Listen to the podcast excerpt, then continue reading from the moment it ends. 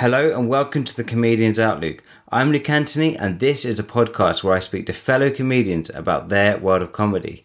This week, I'm speaking to fellow writer and comedian Dan Farmer. He is a great friend of mine and so many people in the Cambridge scene. He is co-curator of the Cambridge Fringe Festival with Ali Warwood, and just an awesome guy to chat to, to be honest. He knows so much about comedy, the industry, the engineering of it, and this episode is such a good one for anyone who wants to learn more about the depths of comedy and how to do it. Let's get straight into it, shall we? Welcome to the show, Dan Farmer. Uh, because when I was growing up, I used to speak before I did. You know, I'd say that, oh, I can't wait to do this thing. I can't wait to do this. This is a great idea. I'm going to tell everyone about the idea before I've done the idea. Yes. You know? Yeah.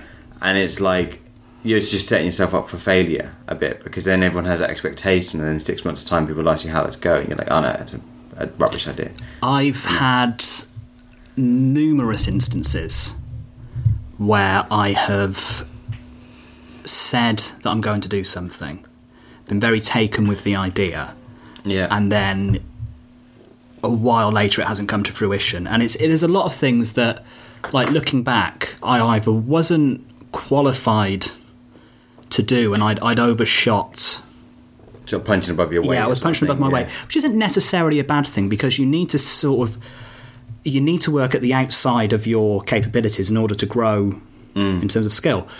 But there were things such as um, I years ago I tried writing a novel Yeah.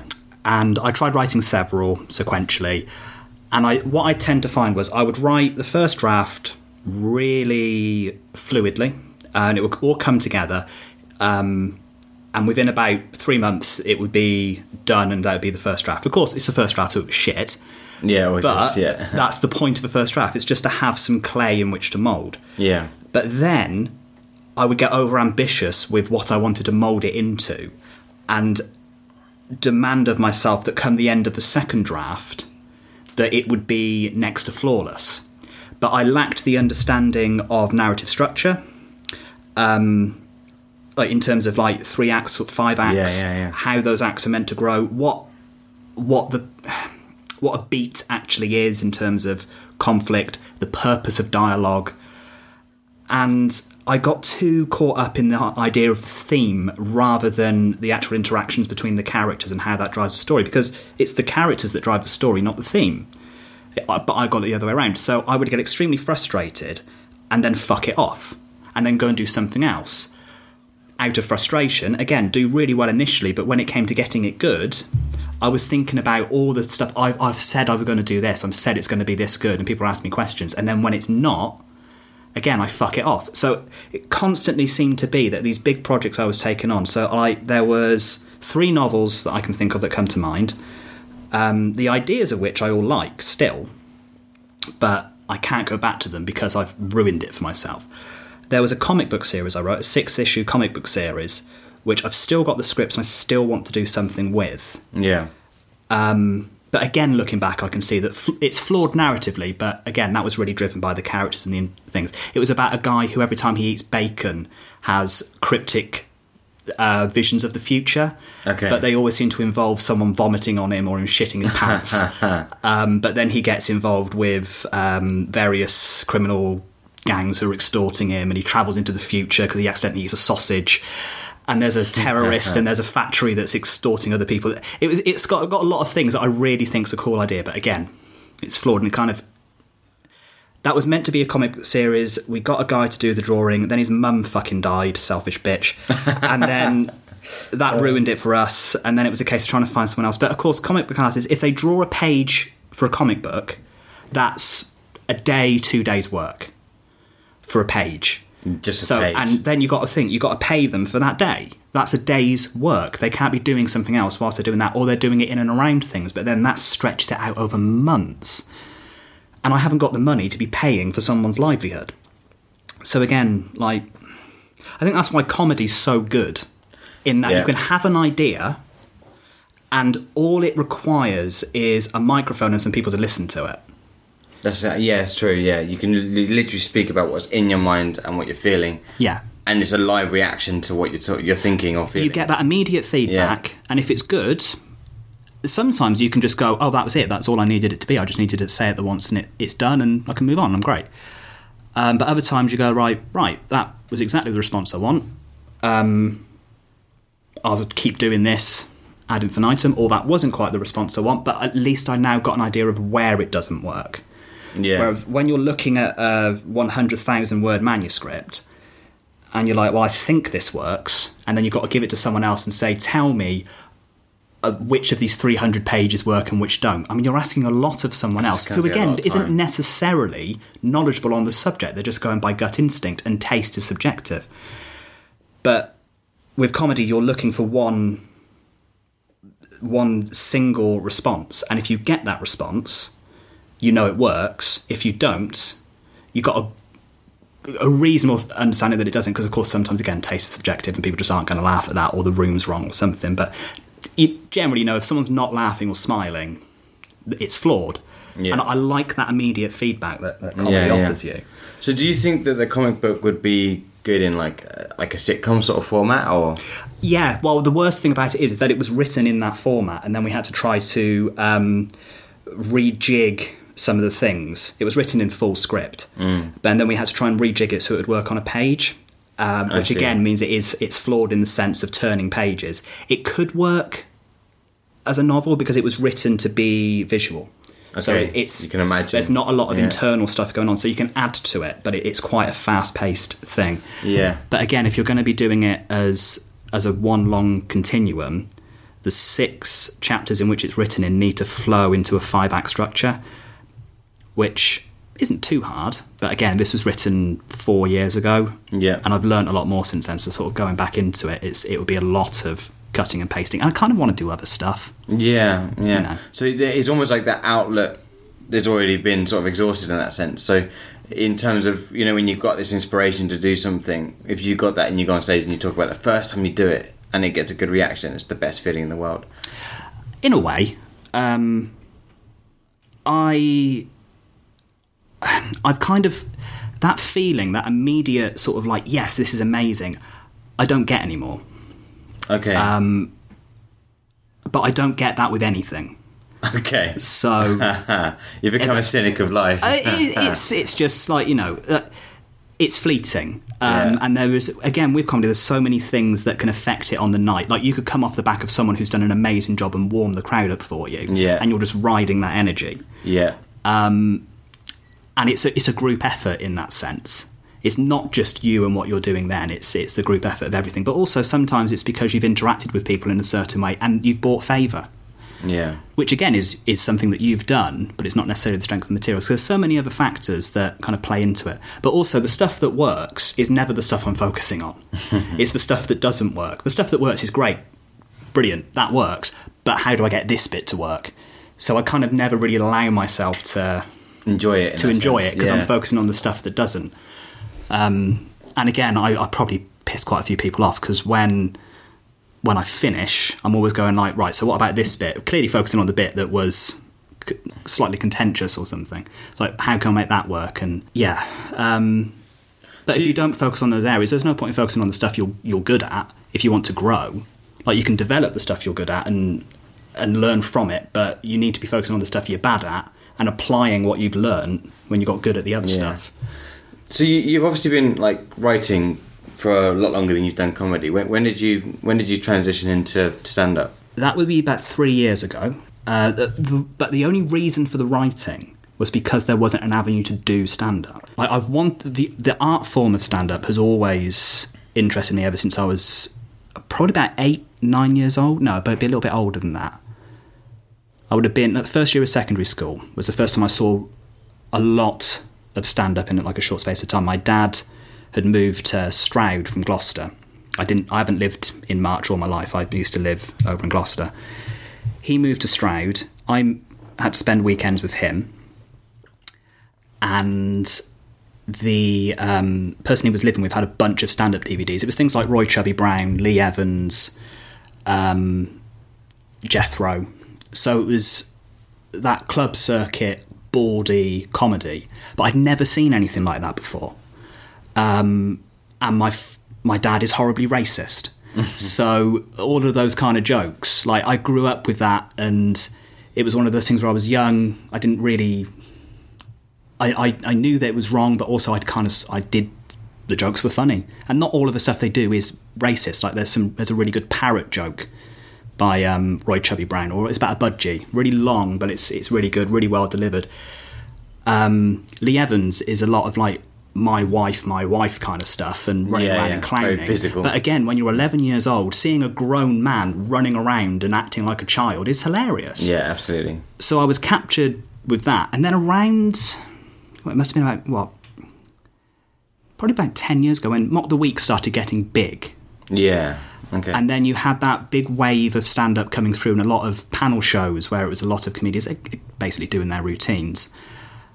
Um, that kind of reignited that again. And I really wanted to go out and do something. I actually went down to London to do some stand up. Got got a train ticket, got a ho- uh, it wasn't a hotel, it was a hostel for the night. Went to the club, um, only to discover that it was closed because of the London riots oh gosh. and th- th- there was no one rioting. I'm looking around and going, "This is lovely. It's really nice and peaceful." I wasn't wasn't even aware there were riots going on, but apparently there were riots, um, which meant that the club owner didn't want to go out in case he got stabbed. uh, so I didn't get to do any comedy. So I came back and then How old were you wait. then when that happened? Um, I would have been mid twenties, Right. probably about 24, Yeah. 25. So I had to wait a few more years for the scene in Cambridge to start. With like first laughs had to start. Um, actually, I didn't know about first laughs before I, I found out about an open mic in Peterborough. I started doing it at an open mic in Peterborough, and within a few months of me starting that, first laughs had started up, and someone told me about it. But I had to wait for these things to exist and be local to me before I could do anything. Yeah, that's true. So in the meantime, I was doing all this other stuff and writing and focusing on it. But because it, it was a substitute for what I really wanted to do, again, I think that was part of the reason I got so disenfranchised so quickly with Yeah. things. Um, I mean, I, I find that I think I, I was writing from since a very young age. Like I, I, the first gig I ever did, I was like really, really young, and then I just sort of put it to bed myself. But I, I think most a lot, a lot of comedians start out as writers and and then want to sort of try it out. It's very hard to get something you've written to be acted out by other people or to be created by other people or the hmm. you know the funding and the cost of all those things and like the, just the logistics. Whereas if you just turn up in normal clothes and get onto a stage and with a microphone you can sort of just pretty much do anything you want. Yeah. and the ball is in your court. And i guess something you can't always transfer the the content you've created but you can you can at least speak about the things you, you find funny at least. Hmm.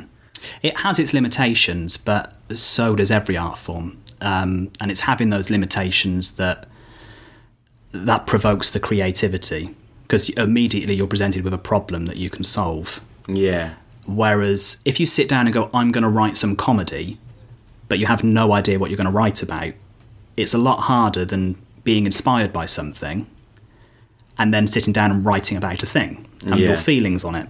Um, so, yeah, although you can't go up and do, or, or very difficult to go up and do a, a multi person sketch uh, or something that is extremely visual because it requires like props and movement and, and things. You, there, you can most of the time come up with a way of, of presenting the idea at least. yeah that's true But there are things like um, you remember Spaced, the the episode with the um, the mimed gunfight. yes okay That was a piece of stand up that Simon Pegg tried to get to work for years. Oh, really? And it never really took off, but it was always an idea that he really liked and had in the back of his head. So when he had this episode of Spaced, it was it seemed to fit perfectly. So they tried it and it worked a lot better. And it's now one of the most recognizable things of that of that show. yeah So yeah, it doesn't always work, but you have to try it. And I think it, uh, there's a lot that works. It's quite a, a flexible medium in that sense. Yeah, exactly. I mean, but with the writing that you've done, do you think that you would just try your luck and maybe try and get it like commissioned and solicited, or, or No, not at this point. Not at this point? Um, I mean, there is a, another book I'm writing at the minute, but again, that's something I am genuinely interested in. And uh, if I can finish it, and again, I'm not putting pressure on myself to do so. Um, but if it gets finished and it's of a quality I like, I'll probably just attempt to self-publish it and Oh, okay. Yeah, just Yeah. put a bit of funny into it, print some Yeah. copies. Which again is something I could probably. Um, I think I'll probably just go to gigs and stuff, and if people are interested, I can just give them a link to to an ebook, and they can pay a couple of quid towards it. You know, it's The least, the, the least amount of work possible. yeah, but I also don't want to be badgering people with with that No. it, it's quite a commitment of time yeah, sitting yeah. down to read something like that, and if if people aren't genuinely interested in it, or they're just they're just feigning interest because you've said you've done something, yeah, I see. you know. I see. So you, you, you I mean, I've, I've obviously seen you perform quite a lot, but I've seen, I've seen you perform like three years into you doing stand up. You know, solid stand up. So I just, I just wonder when you first started, what, what was your material like, and what, what did you speak about? My very first one was about a guy I saw returning condoms to Boots. Okay. And I saw it happen. Uh, I, was, I, I went to go to check the open mic out like the night before. And there was a guy performing who was doing his first time there as well. I'm not going to say who it is because he's still out and about. Yeah. Um, but I'm much better than Harrison Salter. Hi. no, what it was, I saw Harrison. I've told Harrison this as well, so he knows. Um, I've I saw his very first gig, um, and it was one of those things where I was watching and he was doing some stuff, and I kind of thought, yeah, I can I can do this. I, I'm I can get up. I've got some ideas. I can do this, and I can probably do it okay. Um, so the following week I did, and I, but the day after I saw Harrison, I saw this guy returning condoms from the in, into Boots. I'm like, why would you need to return condoms? what has happened in this guy's life that means he no longer needs to wrap his cock when he's having sex? And I ended up writing 15 minutes, Oh wow. like just off the bat on this thing and going off on all these different tangents. Like scenarios of. Yeah, little scenarios of why and um, and for a first time, it was it was quite good.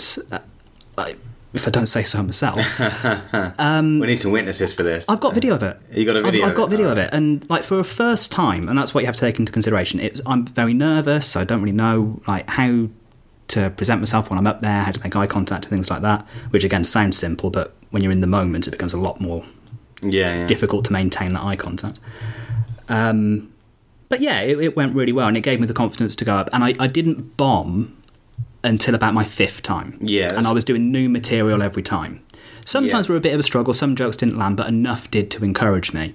But around the fifth time, I tried to do something about something I read about um, Andrew Wakefield, who was like the the doctor who started the whole uh, measles vaccines cause autism thing.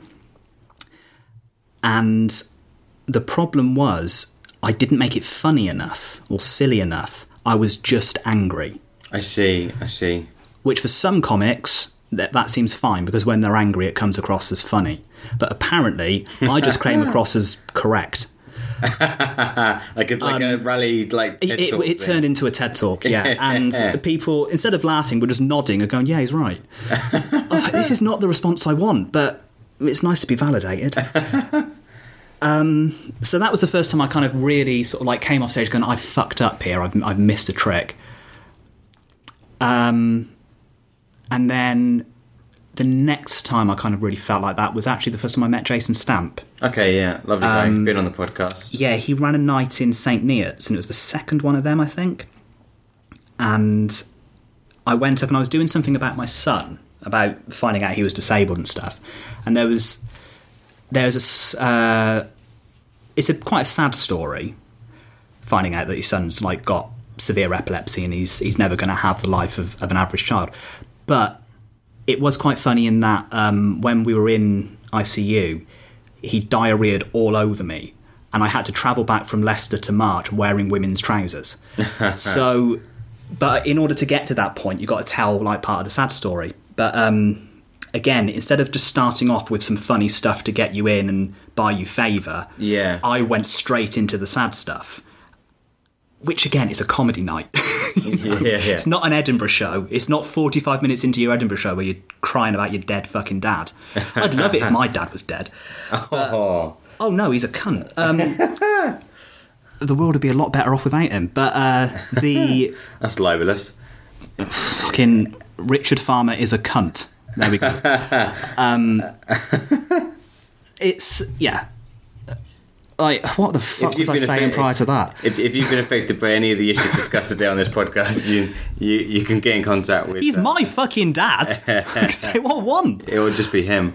Um, yeah, exactly. And he he doesn't own technology. Uh, he's uh, terrified of it. So you you you, you basically you you went into the um, the realization that your son had um, uh, yeah. So I- disabilities. and- talking about like talking about that again like the people are, are immediately interested but interest isn't what you're going for it's not a lecture They, they You never need quite get up to to- speed with what you're doing. You- they kind of yeah. yeah and when you're talking about something that a lot of people haven't got experience of or have got indirect experience of um, you, you can create a lot of tension which isn't a bad thing because you need the tension to create the release Yeah. but if you're not creating the release people just feel sad for you um, and again there's a strength to that because you can you can use that and you can twist that and really comedy is about manipulating those expectations and those emotions leading someone in one direction only to then take them in another quickly and create laughter as a result Yeah. of, of the immediate surprise but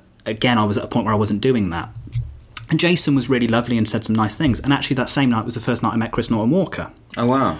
and Chris has been wonderful to me. And in fact, this this if it wasn't for Chris, I wouldn't be still doing comedy. I don't think. He's an amazing guy. I've had, I had him on the podcast too, and he's just full of so much wisdom and, and He he's is, so yeah. supportive. And and anytime anytime you're feeling like rubbish about what you've just done, he'll find a way of like almost sugarcoating it, but then telling you how you can make it better. He doesn't just say, "Oh, it's fine. You're going to be fine." It's more that this is how you can make it Yeah. fine. Um, Well, what happened was I saw Chris and he was brilliant. He absolutely destroyed what he was doing. Uh, and it was one of those nights where he was just Uh, on all cylinders, just a, having a go at everyone, taking the piss out of the barmaid, taking the piss out of the audience, taking the piss out of the other acts.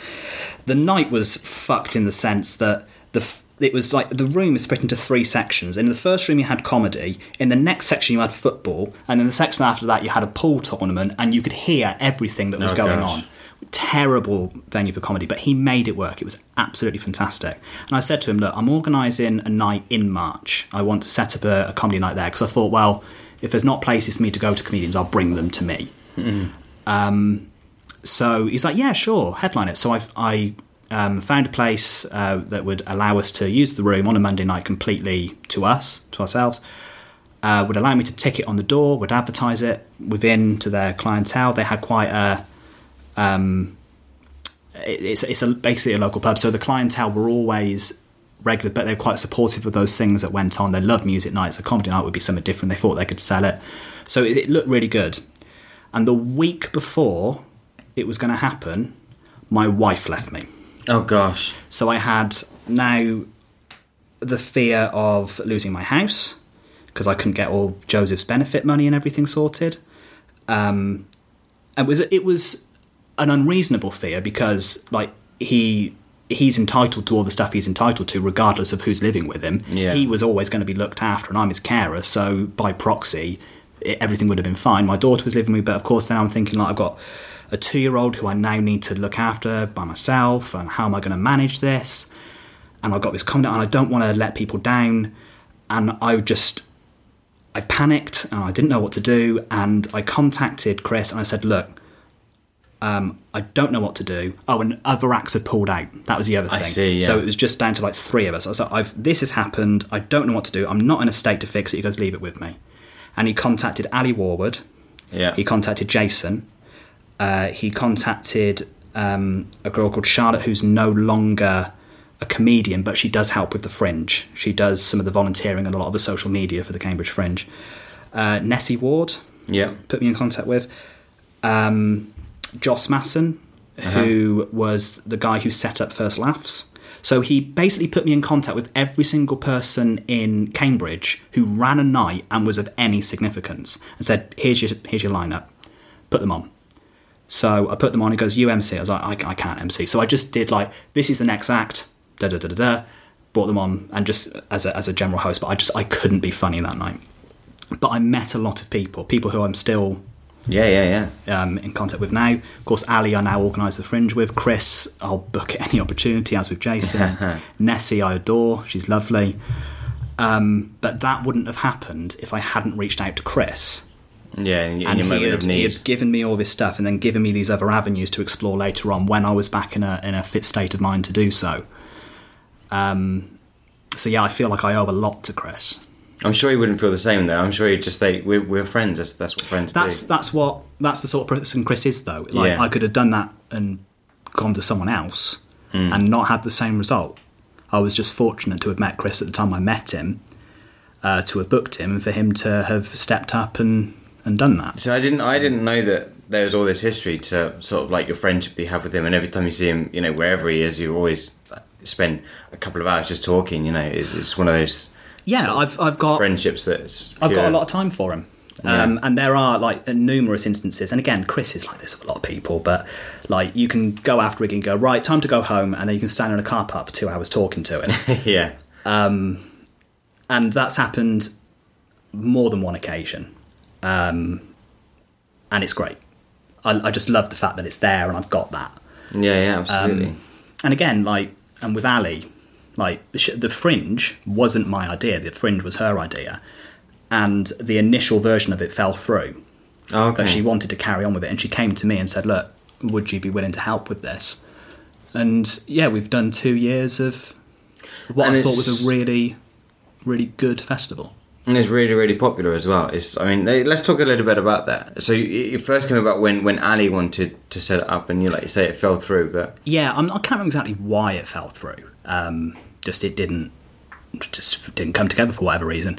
So later on, she she had the idea of doing it. She asked me. She asked Joe Tennant. I think she might have asked a couple of other people, but me and Joe agreed to settle in and help. Um, and then we set about pulling a festival out of our ass. um, getting the venues, agreeing to that, um, setting a, a price that was affordable to the comedians whilst not absolutely bankrupting us. Because like neither of us have got money that we can just pour into a festival and lose. yeah, yeah, Um, yeah. We had to break even for it.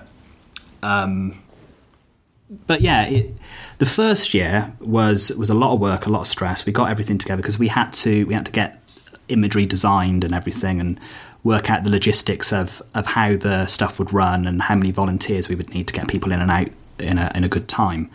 So there was a lot of stuff that we had no idea how to do. Just from running a normal night, we had to kind of e- expand that into a full day's worth of comedy. Um, and we, we estimated it pretty well, but there did need to be some changes uh, on the fly. The second year, we had a lot to learn from, from the previous year, and we, we applied that. And I feel the second year went very, very smoothly. The issues that came up in the second year were not caused by us, they were caused by the venue okay. one venue in particular, which uh, couldn't be foreseen. Um, so we had to we had to adapt on the fly. Which, like, there was one act who suffered a bit as a result of that, but like I said, it couldn't be think I was helped. there at the time. I think Yeah. I was one of those I had to cover. Yes, on that, on that yeah, showcase. But It wasn't it wasn't great, but again, things like that will happen when you're running a big event like that. Um, but yeah, like, unfortunately, the second year we lost Joe halfway through.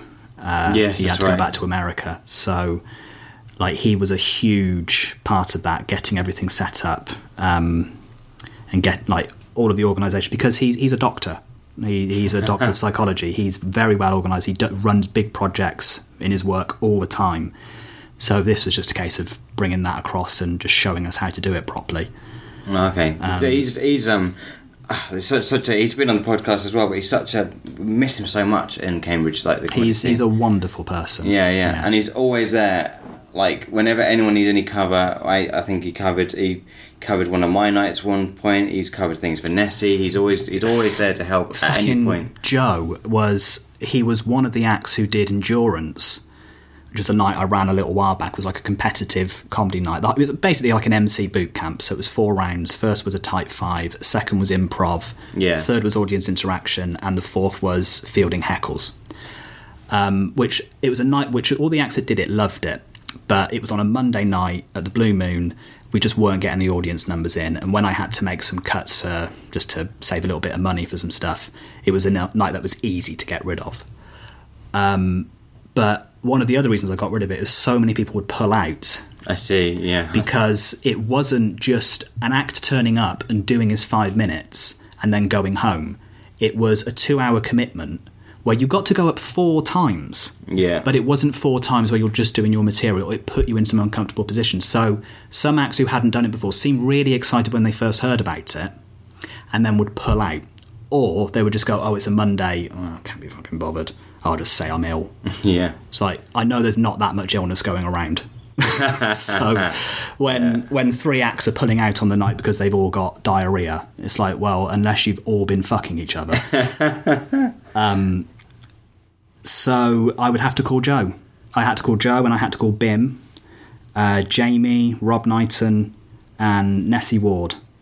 Uh, and Charlie Stokes. They were the people I always ended up calling. Yeah. Yeah. Um, and of course, Bim's now back in Canada, Joe's back in America, so and that both happened fairly quickly with one another, which is another reason why I just went, well, if I've only got. Oh, and Gabriel Bowker, he was always being called yeah. on as well. guy.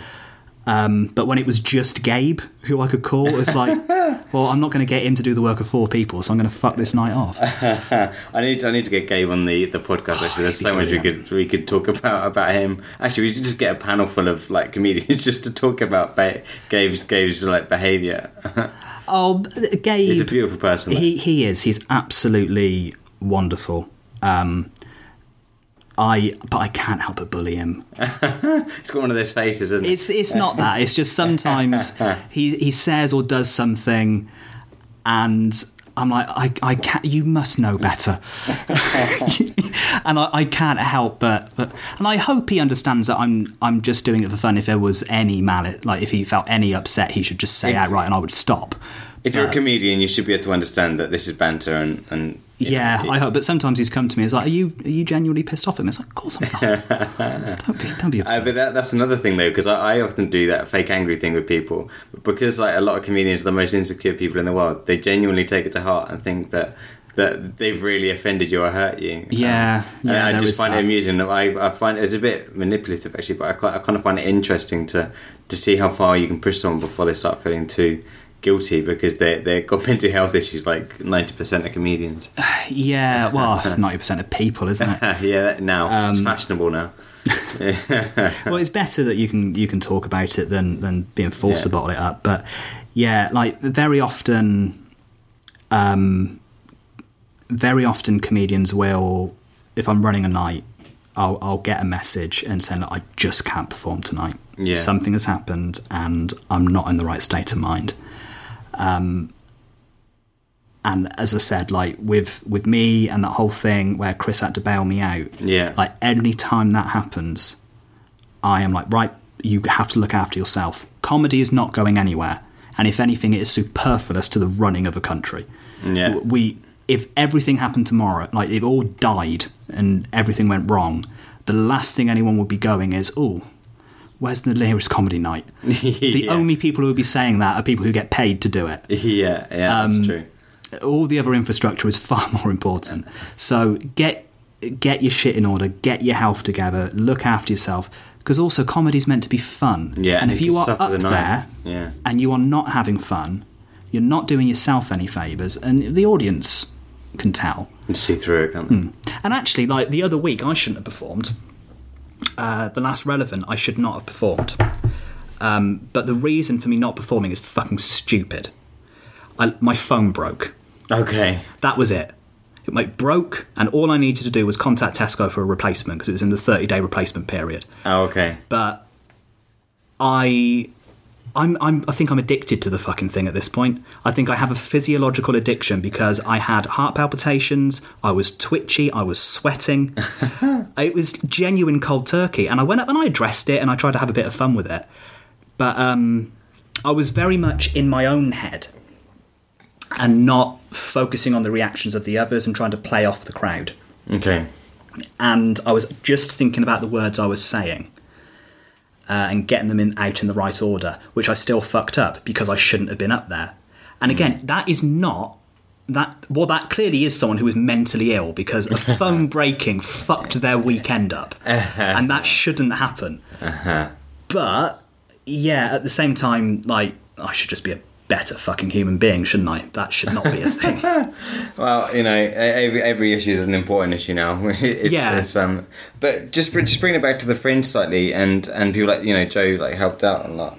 Um, one of the things I'd really like to say about like the Cambridge Fringe, which is different to other fringes like Edinburgh and, and other ones and everything, is that it's not there to benefit the organisers. You know, like a lot of a lot of fringes No. around the country are there to just look after the pocket of the people who organise it. that was very important to me in in the setting up of it.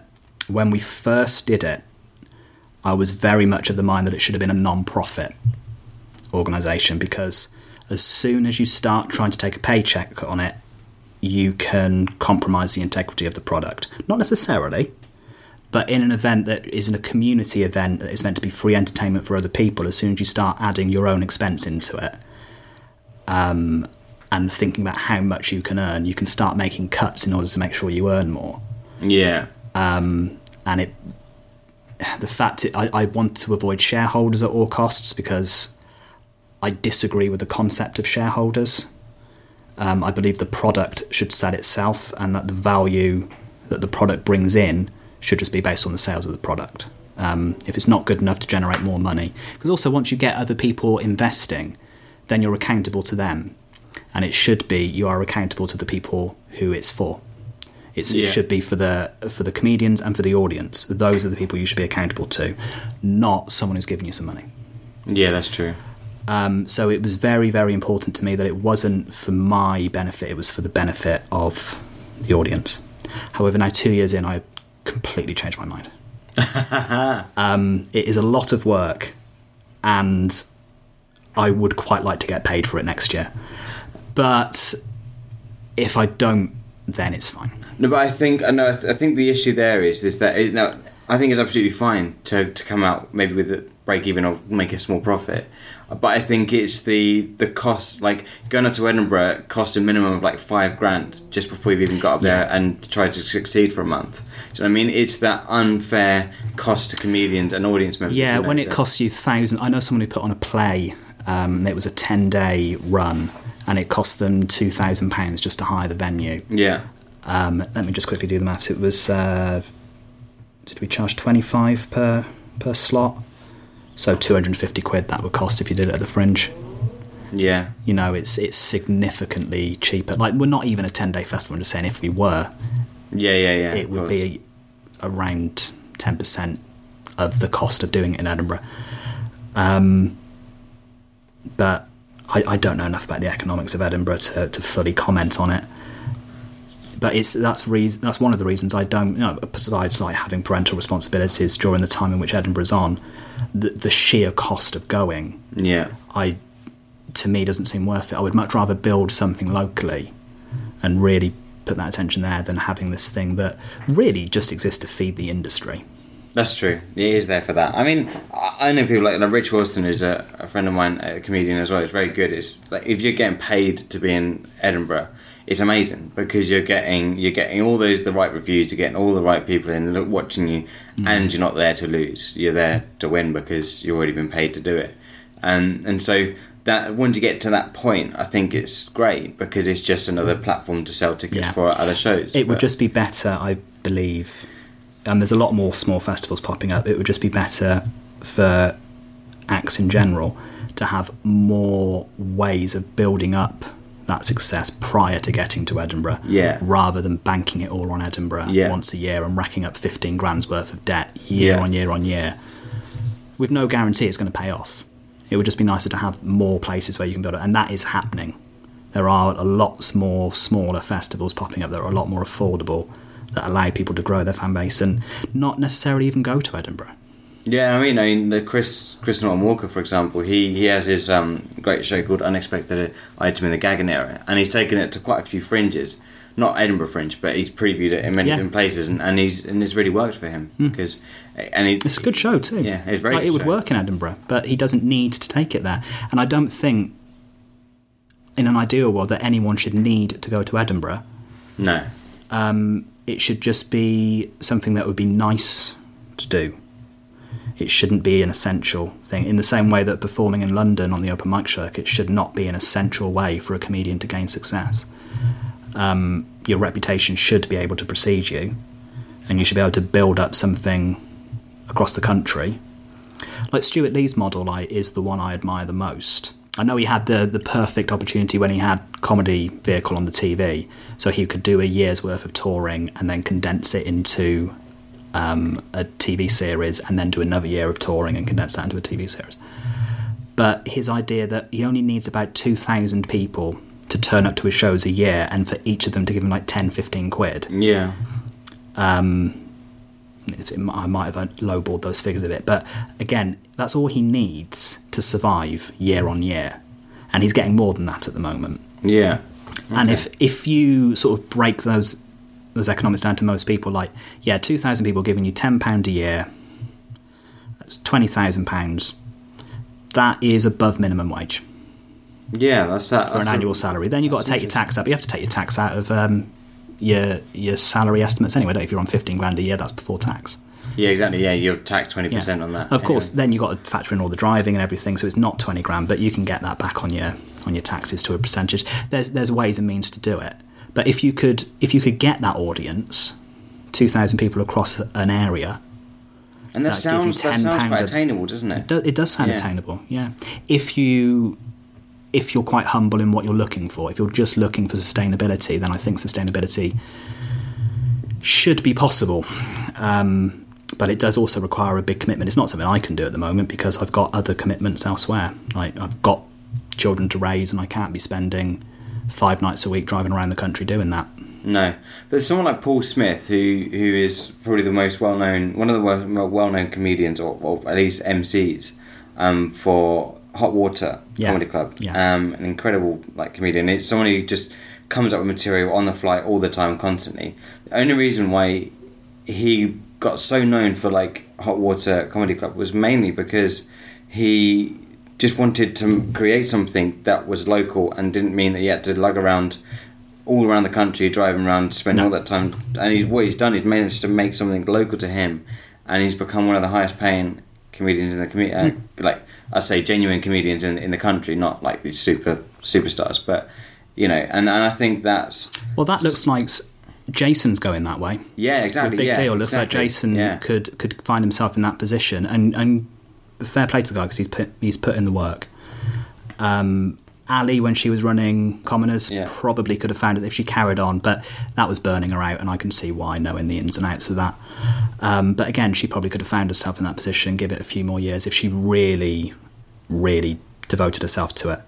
Uh, but again, she's got family, Yeah, she's got yeah. commitments elsewhere, so So this this conversation's predominantly been been about how great all the other people around are doing, and and you you got some really amazing like material that you talk about, and you one of Oh, my thank you. your your favorite my favorite bits that you do, and you've developed it. One of the most best things about sort of being in the sort of the Cambridge circuit and stuff, and, and seeing people regularly is seeing how like people's sets develop over time. I think Nessie most recently expanded her Granny, Her Granny Smith, Smith thing, yeah. and it's really good. It's got so much better over just in like three or four months. And if you don't see them every time, and then you see them three months later, and they're like, "Oh wow, it's all changed." Hmm. And you did your bit about the your.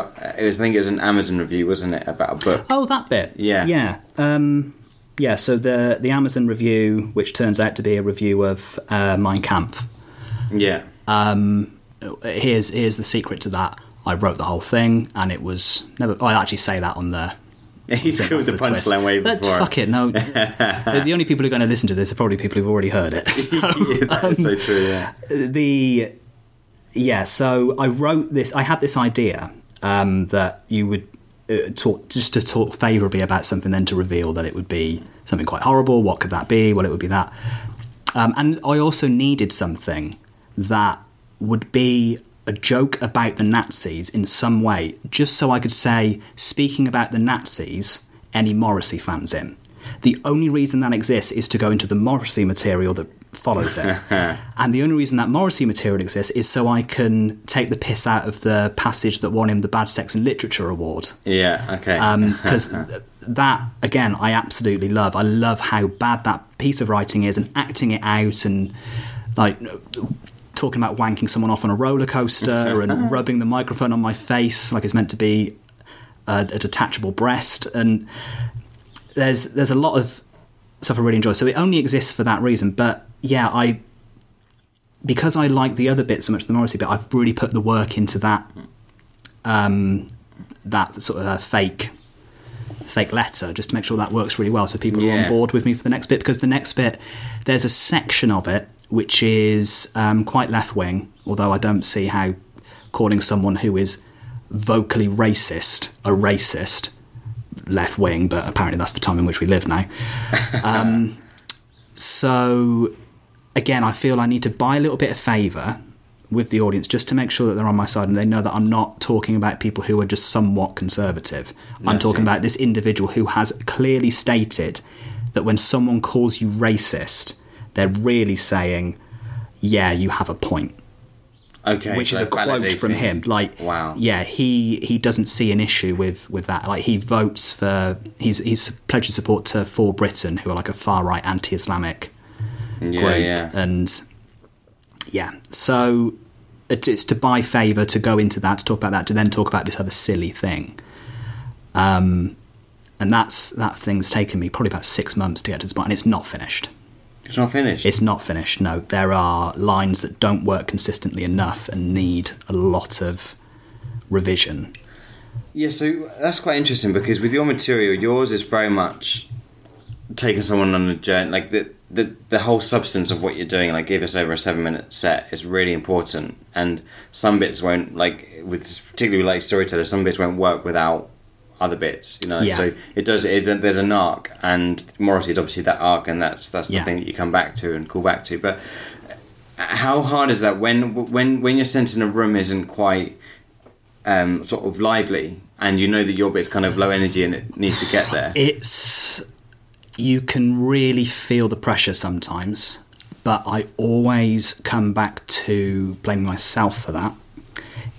Um, if the room isn't on board with me at a certain point, I very often feel it's because I haven't given them reason to be. okay. So lately, I've been trying to do a lot more for the initial few minutes, do a lot more audience interaction, get the people on board, um, try and talk about the night, something that's happened that night, certain audience members, if they've been quite prominent throughout the show, talk to them, get them involved. And then once once they they feel like they're your friend, um, then they'll allow you to talk about this stuff and Yeah, yeah. okay. Once they feel that kinship with you, um, because what you're talking about is potentially divisive. Again, it shouldn't be really.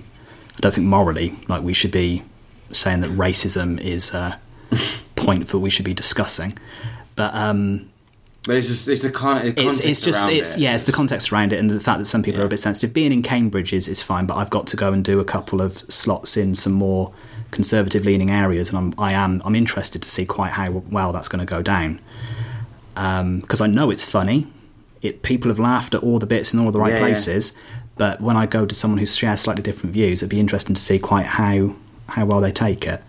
Just ju- just just uh, scout out like the fire exits and all that sort um, of stuff. but to be fair, I've I've done I've I've done plenty of gigs in in quite um, conservative areas, and I've I've always actually done all right because some of the the darker, more offensive jokes they're actually more likely to go for, and I've got some quite crude sexual stuff, which again they love.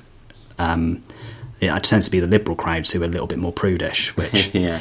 is kind of at odds with the point of being liberal.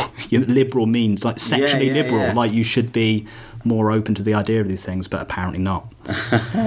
um, but yeah, like so going over. But then I've, I've spent a lot of time. I do spend a lot of time writing and going over individual lines and trying to tighten them up. Um, and there's like there's a book I got a little while back, which was uh, it was designed. It's writing for TV, like late night TV shows in America. Uh, One of those writers has written quite a hefty book on joke craft and everything for those settings. Of course, it's meant to be a lot of clean comedy, sort of very uncontroversial. It was written prior to Trump, so what is now it does not necessarily apply.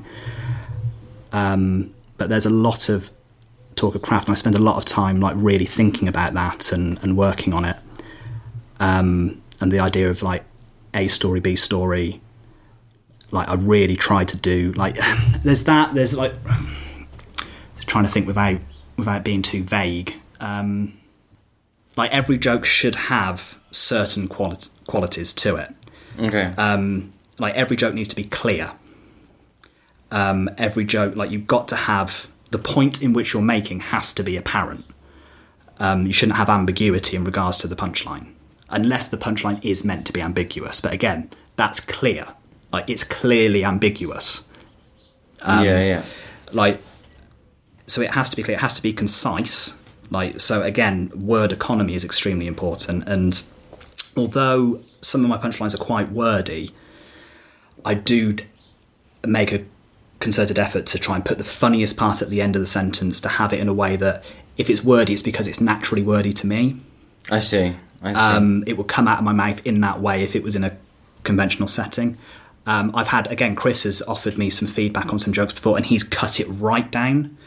And I've tried it, and because it's coming out of my mouth, it doesn't work work. you, yeah. I've got to have those little bits, those little words that add um, a sense of uh, flavour, in the sense of like emotion, like it indicates the tone in which I'm saying it with, or my underlying feeling about it through gritted teeth. I There's see. just those, those little words of flavour that just make it funny, or add a bit more rhythm. I see. So yeah. a natural speaking rhythm, rather than clipping it short and feeling like there should be more to come. Um, so yeah, there's a lot of time spent doing that. I I listened to the episode with Chris, okay. and he said he made that martial arts analogy. yes. that- yeah, I remember that. that it's stand-up comedy is a lot like martial arts and that resonated with me because for the longest time i've likened learning stand-up comedy to getting proficient at playing street fighter. Great game. Great um, I, game. i'm a huge fighting game fanatic i love it um, i don't tend to talk about it with with other people because no one else gives a shit but So am I on it's, it's the same thing. Um, when I go up on stage, I need to have my execution down pat. In the same way, that if you're going to go into a match, you need to know your combos and your your Yeah, setups and yeah, everything. yeah. You can't just come up with this on the fly. You need to know what you're pressing before you press it. In the same way that you need to know what you're saying before you say it. So I do a lot of rehearsing at home, and the times I always do badly are the times I haven't rehearsed I see. I see. and the times I haven't thought about a piece long enough. If I've just read something and written it and have it down on the paper, and then go out and say it without practicing it out loud at home, it's just theory. And I don't get the sense of it coming out of my mouth. Can my tongue even get around these syllables in the right way that makes it clear? It's clear on paper because you're reading it, you're just looking at it. But to hear it, do, does my tongue and my accent actually fit with these words and make it clear and concise? Does it get a bit jumbled? Could it get jumbled? Do I need to rejig things? Is that word actually just something that would be funny in an American's accent? I see. Yeah. You know, is it is it because I've just listened to a lot of American stuff lately that I'm using that, but actually out of my voice, with my my accent, my delivery, it actually doesn't sound right, doesn't make sense, or does it work because I'm saying something that I shouldn't be saying with this voice? But you don't know that until you're at home trying it and listening to it. So you seem to have a real, um, a real sense of kind of. Um, I, I don't want to use the word censorship because pretty much everything you say is uncensored. But I mean, you you filter everything that you do uh, in the sense before you go on stage. You have a very clear idea of when what it gonna- works. When it works. And I know every time I don't do that, not every time, sometimes I, I get lucky. if you've been busy at home or something, yeah, been like school you. holidays, for example. Like you know, I've got stuff going on, or it's just been a busy week and I haven't had time. Um, but on the when I can really focus on it, yeah, I feel it goes well. Um, and I also feel that you should go up. The question shouldn't be, "Is this funny?" The question should be, "Will they find this funny?" Yeah. if it should be funny to you all the time. And I've made that mistake before, thinking this is a topic I should talk about. I should talk about um, my son's disability. Well, why should I? It's not funny. Like the story about him shitting all over me and like diarrhea and me But that's the travelling back. That's the joke. Yes. The, there's the idea of me wearing women's trousers on the train Um, and then a girl sitting next to me at the penultimate stop where I was getting off wearing the exact same trousers. That's that's just funny. Like, and the fact that she then thought she'd bought men's trousers. Um, like that's that's funny. The, the other stuff that precedes that, just the fact that I was there because it was a really sad time. Like I can't make that funny because it's not, Yeah. and it would be disingenuous of me to try. Um, and there's other times where I've read something and I thought, oh, I could probably make this funny. But then I've tried, but because it wasn't funny to me, and I thought, oh, that's the sort of thing a comedian should be talking about. I say, yeah. It's not genuine. It's not coming No. from your heart. It's not coming from. I mean, I know your comedy, as much as you know, you're very good friends with um, Chris Norton Walker. and He's a very good person for someone who tells stories or and stuff to speak to because obviously people who tell stories often need a little bit more honing and things like that. And people like Chris Norton Walker and um, I can't. There's a few others like Adele Cliff are helpful for that sort of With well, with Chris, once the joke is done, it's done. yeah, Once he has the one-liner, and it works. it works. Yeah, It works, and that's that's the beauty of it.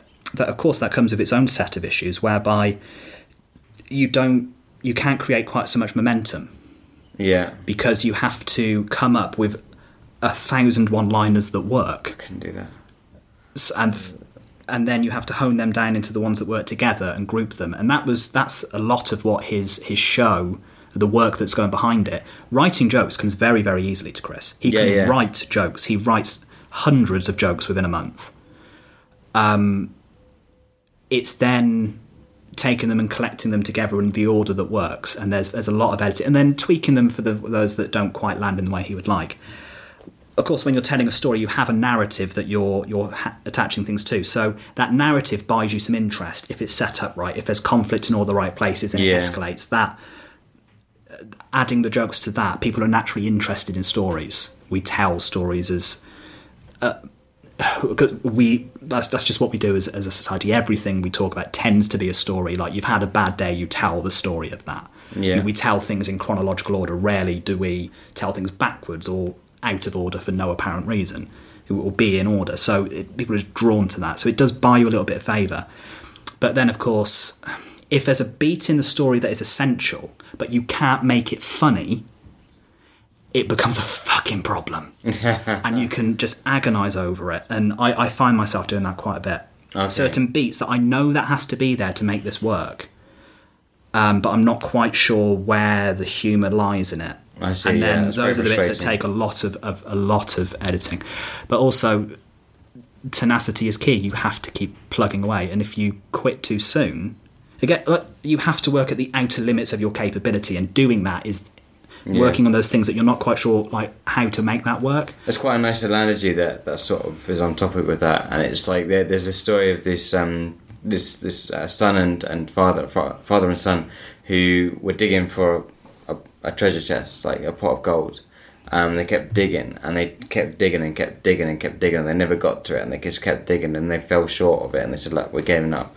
And another person comes along and just does that the last couple more digs and they get that pot of gold. It's like stopping short of where you could get to. Um, and I think if you give up, and the, the, actually this is going to really lead on quite well to speaking about sort of new comics and, and people coming through and things like that because you know it- you people like um people like a few comedians on the circuit I've just started out where if you think about it like if they stopped now just as they started doing the first couple of gigs then then there's so much potential that, that they're losing out on. Um, because we're all very different. We're all very unique. And the, ma- the your character and who you are and your persona and everything is what's unique about you. If you can hone that delivery of what you want to talk about and what's there then then that, that that's as unique as it can ever get because you are hmm. you are just you and I feel it's very important. Shall we talk about like because I can, if you want to put this in the vein of a new comic, I, I can tell you like what's happened with me when I started. I told you the, it was about the guy returning condoms, the first Yeah. bit. So that, if you think about it, that's very similar to kind of the stuff I'm doing now. I saw something that interested me. It prompted a load of questions, and I wrote about it. And I had a few bits like that. Then my wife left, and it put me into quite a bleak place emotionally. But when I got back into stand up, I, I had about six weeks off, and then I really needed just to, to get writing and do something. So I wrote about that because in that moment, that was what I was thinking about and what concerned me, and there was some humorous stuff that came along with it. So I wrote that, ended, ended up writing 15 minutes on that. going back to the Met Lounge in Peterborough, performing it, it went brilliantly. I was really, really happy, and it got me back into comedy, feeling very good about my my ability to do things. Some of the stuff from that then carried over into like a tight five that I was doing, and I gained a reputation for being a very dark, offensive comic. Um, and it really just hinged on one joke but there, there, were a few more that was in a similar tone. But the joke was um, I've got two children my eldest who's 10 and severely disabled, and my youngest who's 3 and severely irritating. she's so irritating, she's the only child I know who's actually immune to paedophiles. Channel 4 wants to make a documentary about her and other children like her. The Unrapables, they were going to call it. Fuck. So is that those three lines basically got me this reputation as this really dark comic who will say anything and go to really fucked up places. People loved it. I actually had a request at Relevant a few weeks ago after going on and doing the Morrissey stuff. Someone comes up and goes, Are you the guy with the paedophile joke? So there's lots of guys with paedophile jokes. Yeah, but the one about your kid. It's like, Yeah, that's me. and they actually paid me a tenner to go over to a table and do it. So I'm not going to turn that down. yeah, so it's still in the bank, but uh, I'll still pull it out when I need to. Yeah. But um, uh, so I had that. But then. That's not a euphemism, by the way. no. no. hey. Uh, so I had a few other jokes like that. Um, and then I felt that that was what was expected of me, so that's what I should lean into. But as things got better in my life, like I'd met my girlfriend and stuff, that wasn't the person who I was anymore. I didn't have those feelings anymore. And writing that stuff was disingenuous. And I went and sought advice. I went down to London to have a meeting with um, with someone who's a comedy director and paid sort of 100 quid just to sit and have a talk with him for a couple of hours. And it came across that, yeah, I don't, I shouldn't be doing this because this isn't who I am anymore. And I, need to go away and find out who I am again and write that. So I spent a period of time then sort of just looking on internet for articles and stuff that interested me and then writing about that. And again, there were some things that I borrowed. I was doing a lot of MCing, so I always wanted to have new material every time I MC'd, which fucking killed MCing for me because just learning all that stuff with all the other things going on in my life and then trying to memorize them and go up and stumbling over my words, it was brutal. but it taught me to write jokes, to take a subject, to think of an angle, and to keep going, to edit it, to put the funniest words at the end, the end, the words with the harshest syllables at the end, um, to condense it down, to make sure that the uh, clarity between the setup and the punchline was there, that there was a proper twist in the punchline, that it took you in a different direction than you were expecting it to. And I very much like to do, like, you write a sentence that would kind of sound like a cliche in conversation, and then you just change the last word to something completely different. So it would, you're going to imply that you're going to say something positive, you say something negative, or you imply you're going to say something negative, you say something positive. Normally do that about something that's horrendous.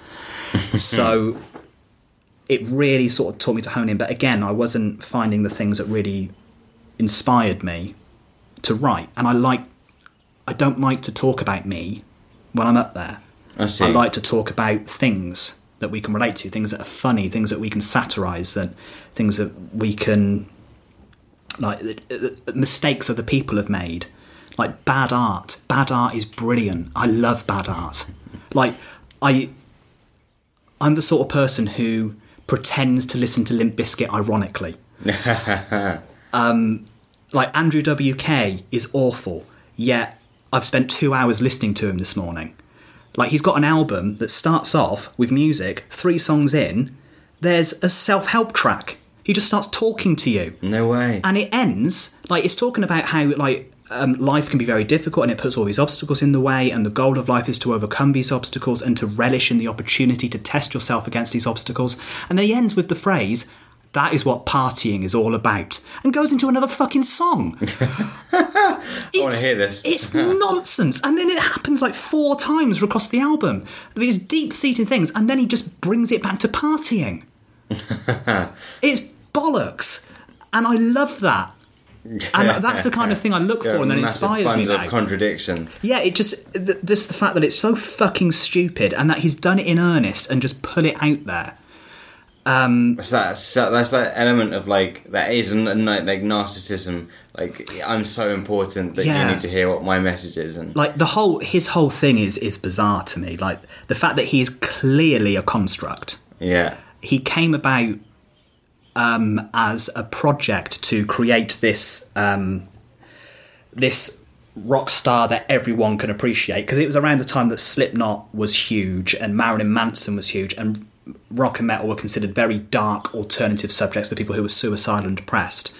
And it the last time rock was huge was in the 80s when it was Motley Crue, Poison, and it was all about partying. So it was a case of, well, how do we bring the audience who have had that, the frat boy audience and the mainstream audience, back to this type of music, the people who don't want to talk about self harm and, and children shooting up schools and things.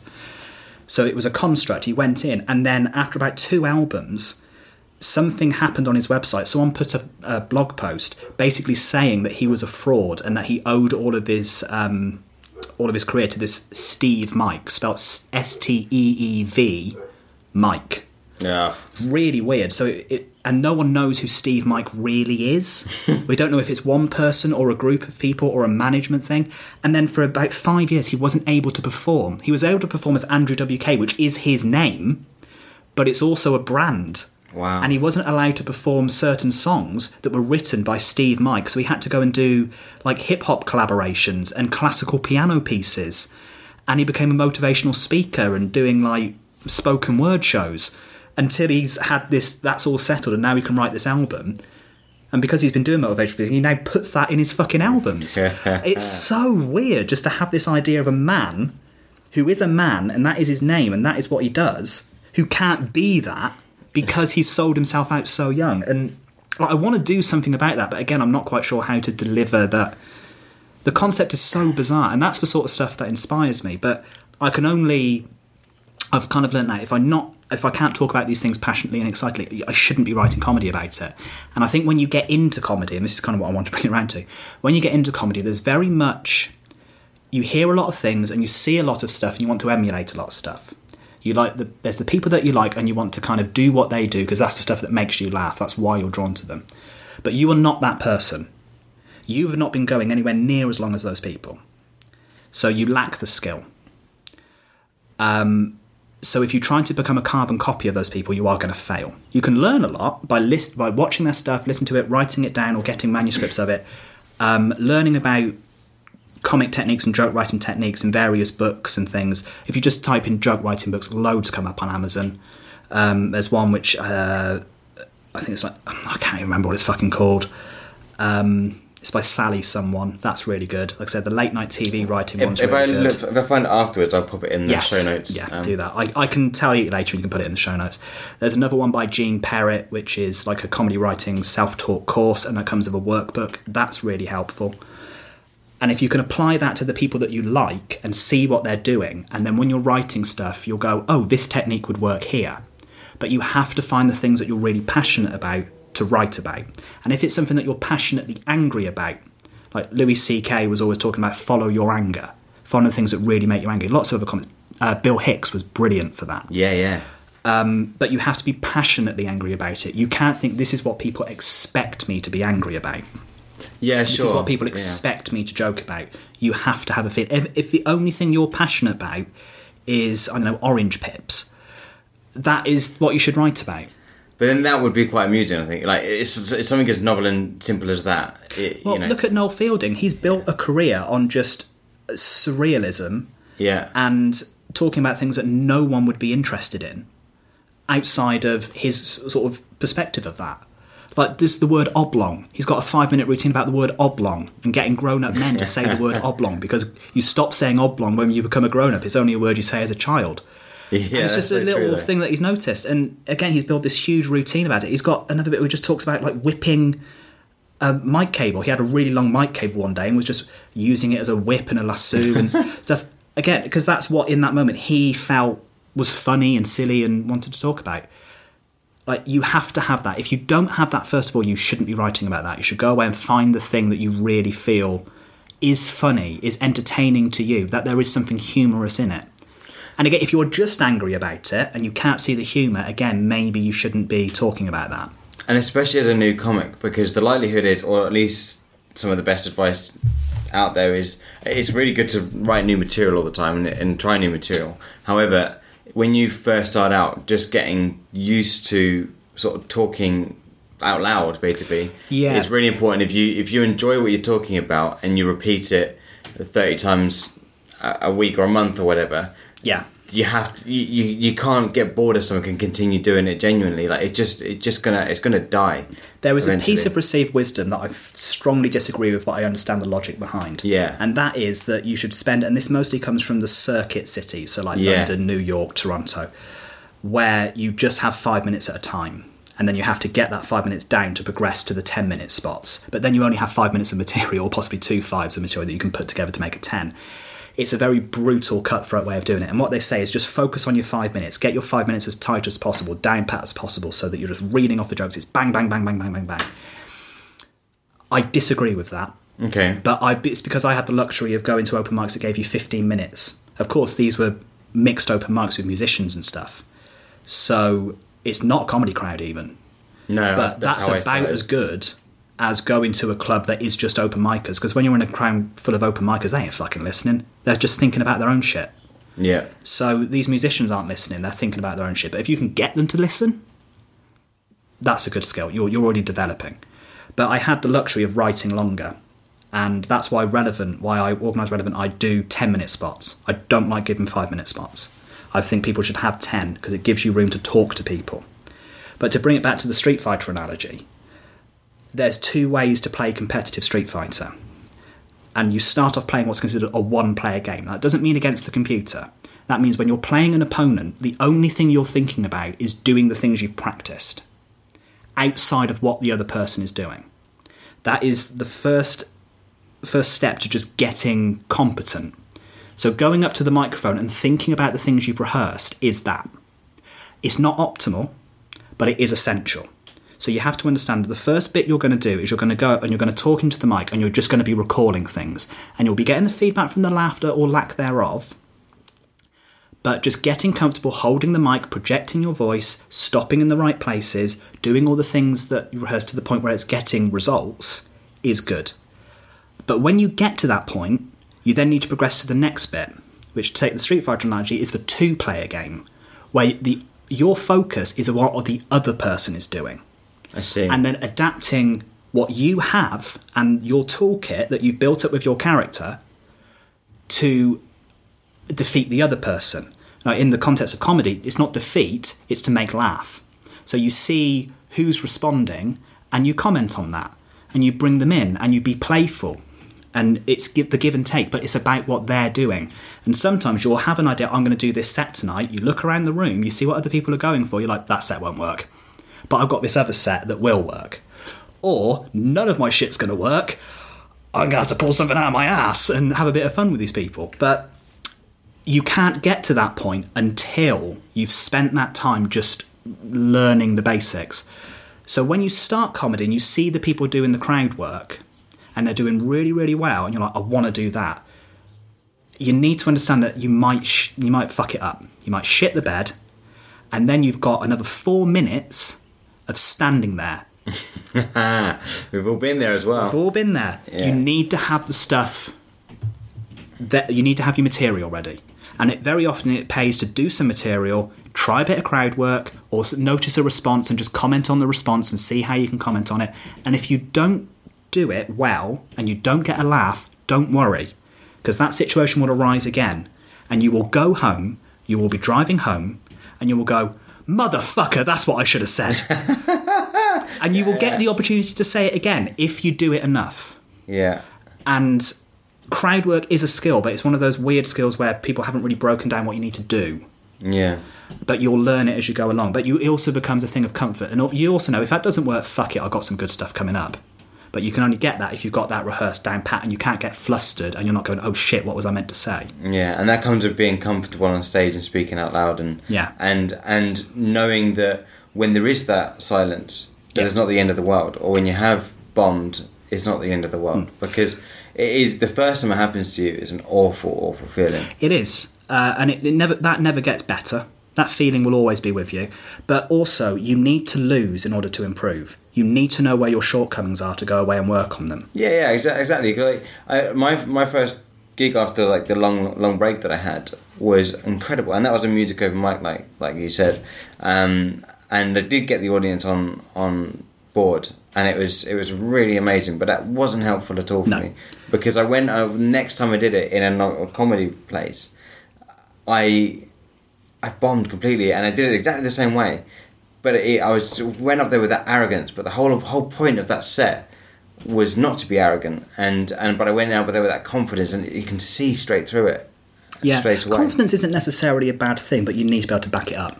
Yeah, um, and having a run of gigs that get really good. And I've I've had enough now where I know that every time I have a run of gigs that are going good, that's just one gig closer to the one that's not going to.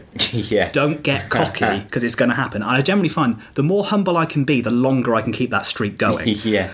But Play inevitably, it down in your head all the time. inevitably, I'll overestimate myself. I'll go up. I'll, I'll misjudge the situation. People Yeah. won't quite be on side of me. I've got the material. There'll be the laughs. I, the laughs in the places that I know are tight and will work. And even if they don't, I know that they do. So that takes the sting out of it a bit. Yeah. But I always kind of feel like, fuck, I know, I knew going into that that I was, that this is what was going to happen. I shouldn't have done it I think you still did it. Yeah. and I still did it. But again, it also there are times where you go right, I'm going to try it, and you go, oh fuck, that has probably only ever worked because I've done it in this way, and I changed it today. I was over cocky, and it the joke only works if you do it in this particular delivery style. Well, I know that now, and I wouldn't have known that if I didn't fail. yes. And it didn't make me think about what I was doing. Because if it goes well, what what is there to criticise?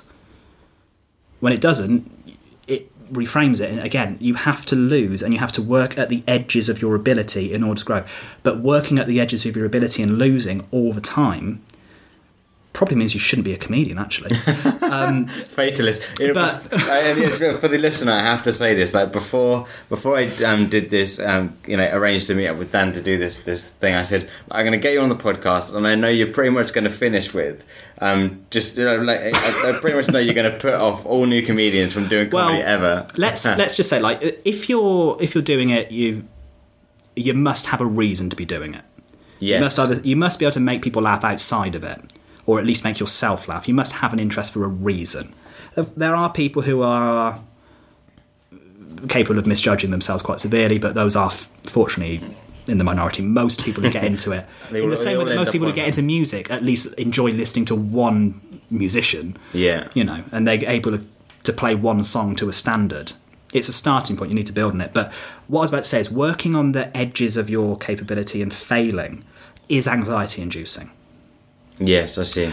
And it can seriously make you self doubt yourself. And it can make you drive home and think, why the fuck am I doing this?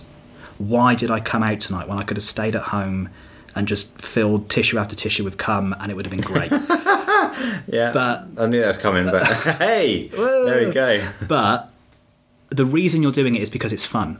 Comedy should always be fun. That's the point of it. Of course, like dead dad shows don't necessarily have to be that, but they're making the topic of dead dad fun Yes, and palatable for people. Um, it sh- it should always be enjoyable at its core.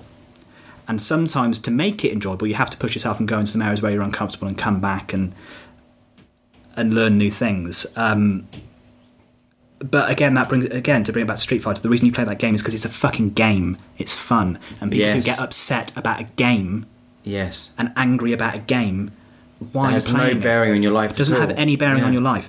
Like, or, or, and you can take that into sports. If you're playing football and you're getting so fucking angry every week that the ref has made a certain decision or that your teammates aren't scoring goal, why are you playing? Yeah, I, I You, agree. you yeah. can have fun.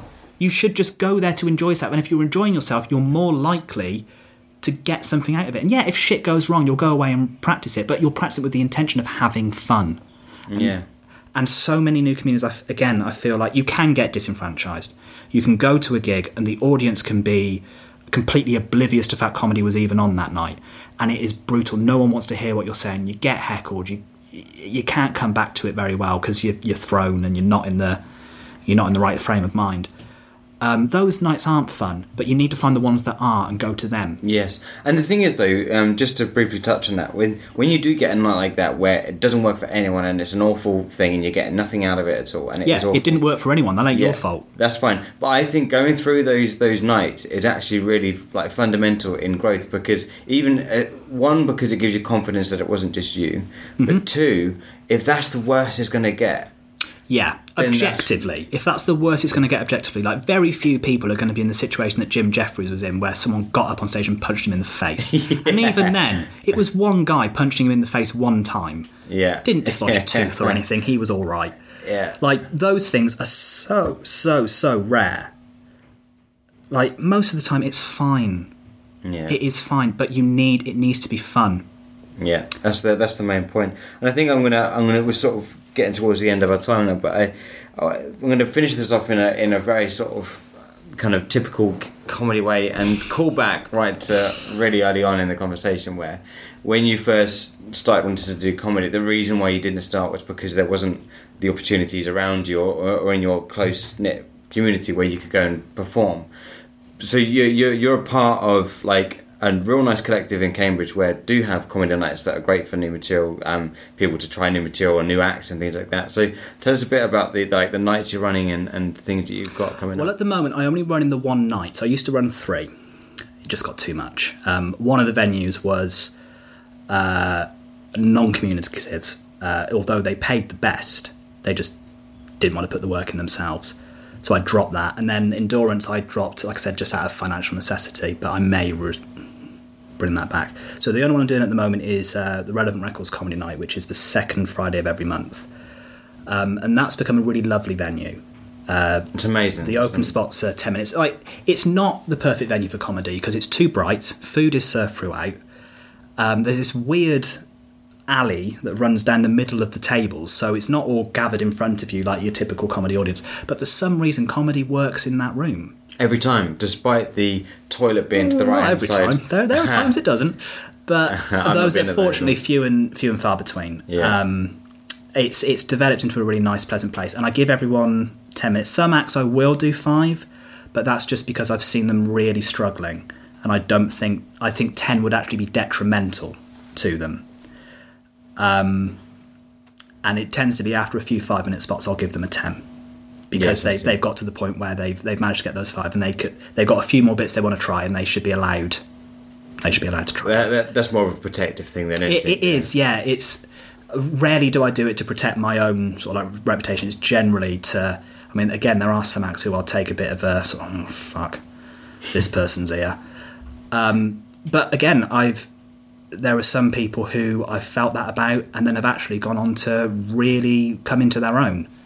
Um, but it's it's normally to protect the act. If, if it's five minutes, it's just because they're so new Yeah, yeah, yeah. ten minutes would be would be damaging to them. But most people, by the time they, they hear about relevance, are at a position where they can do ten anyway. Um, so yeah, I do that. I, I try that, and then we got the the fringe, but the fringe is by application. Yes, by, by necessity. We got forty spots, and we had like 120 applications last year. Wow. But yeah, if you want, if anyone does want a spot, there's the Relevant Record Comedy Night page. It's just called the Relevant Record Comedy Night. Um, you can message that. There's there's First Laughs, which I know is going through a transition at the moment, but we're doing everything we can to to make sure that that maintains. And of course, there's there's your night, there's um, Ben's night. There's there's a lot of entry level open mic stuff Yeah. um, and Norwich is blowing up at the minute as well. There's a lot going on in Norwich that if uh, if it if it holds, um, means that there's going to be two comedy scenes quite close to one another. Yeah. that will have quite a vibrant scene. So if you're willing to do the travel. Um, so get, getting into the Cambridge Comedy Connection forum, if you're interested in spots, is, is vital. So there's there's a lot of good stuff, but you have to get out there. You have to put your name down, and you have to be willing to fail and be comfortable with that. That's true. But please do like if you do join like the comedy collectives, and I will put the link in the in the episode notes for that. Um, please do send us any of us messages um, and ask for advice if you're just starting out because uh, like one of the things I found in sort of the like because I I, I just abstained for many years from from comedy and uh, coming back into it, you know, not knowing anyone in the the, the sort of the local kind of comedy world it was really helpful just to have, just just that just that sheer sort of selflessness that everyone seems to have. Yeah, it can seem comedy can seem from the outside like a closed book. Yeah. like there it's like a lockbox of, of stuff, and you don't know how to get in. The truth is, you get in by turning up at a comedy night. It's as Yeah. simple as that. You turn up at a comedy night and you go and speak to the actor. You go, "How do I do this?" And they will tell you. yeah, literally, yeah. Um, and they will did- give did you name all the drop places, Chris, yeah. Chris Nolan Walker. Yeah, and if the comedian you speak to doesn't tell you, it's because that comedian is an asshole. and go and speak to one of the others on the night because they will. And, and and if they all tell you that they're not interested, it's because you're the asshole who's been heckling them all night. right, a process of a process of elimination. Um, but most are very, very helpful. And also, becoming good at comedy, the idea that you're born good at comedy is bollocks. It Because babies are not funny. I've had two of them. um, and I've met loads. They're not that funny. Like, it's, it's a skill that you learn as you grow up, and it's a skill that you can learn because doing comedy on stage is different to being funny with your mates. People So like to say, if you're funny with your mates, apply what you're doing there with them, but you don't necessarily know what you're doing with that. And a lot of convers- a lot of laughter in conversation, it's been studied. Most laughter is agreeing with people in context. It's not actually a, because something funny has been said. It's polite laughter. It's encouraging laughter. It's just, haha, I'm glad I'm here together with you. yeah, I It's see. not because something legitimately funny has been said that could be taken onto stage and would look like a well crafted joke. You need to learn craft. But again, speaking to people, they will point you in the direction of all the resources yeah because they are so out there and they are affordable and uh, they are understandable and learning to do the stuff is attainable. If you put the work in and you're willing to fail, you have to take your ego out of it and be willing to fail. Yeah, yeah. Great. Are there any any other sort of messages you want to leave before we? No, because I think yeah. Any, anything beyond that, I will start to ruin people's expectations. Yeah. well, it's, this has been an amazing episode, Dan. So thank you so much for joining I'm, me. I'm glad you enjoyed it. No one else will, but uh, That's- I that's did. Cheers, mate. So that was Dan Farmer. What an awesome guy. Do you know what? It is safe to say that he is one of the nicest people I think I've ever met in and out of comedy. But during the episode, Dan spoke about a couple of great books that he recommends to any comedians or comedy writers, and I just wanted to let you know what they were. The Serious Guide to Joke Writing by Sally Holloway, Comedy Writing for Late Night TV by Joe Toplyn, and Comedy Writing Self Taught by Gene Perritz. All of the links to their websites are in the show notes. So if you do go on to buy one of those books, then why not mention the podcast? It does really help with us, and you know, it's all about helping each other. But before you do that, don't forget Dan runs an amazing new act, new material night at Relevant Records on Mill Road, Cambridge, which is the second Friday every month. Like the page on Facebook, and if you are an act who wants to perform, send him a message. All the details of how you can like that page are in the show notes. And anything else discussed that is linkable, or followable, likable, listable, and not limited to findable can be found in the show notes. And there are still tickets available for our live recording of the Comedians Outluke on Monday, the 30th of September at the Boathouse in Cambridge. My special guest for this episode is the awesome Rich Wilson, who is highly rated by so many names, including the huge names of Frank Skinner, Rob Beckett, Sarah Millican, and so many more. He is one of the best comedians in the country right now and also hosts the amazing podcast Insane in the Membrane. Tickets are only £7 and there's going to be live stand up comedy from myself, Mel Byron, and Rich Wilson, and then an exclusive interview for the podcast. So run over to the lukeanthonycomedy.co.uk forward slash TCO live for ticket information. And don't forget, you can become a patron of the show and get exclusive content from the interviews, and it also gives you a discount to these live shows.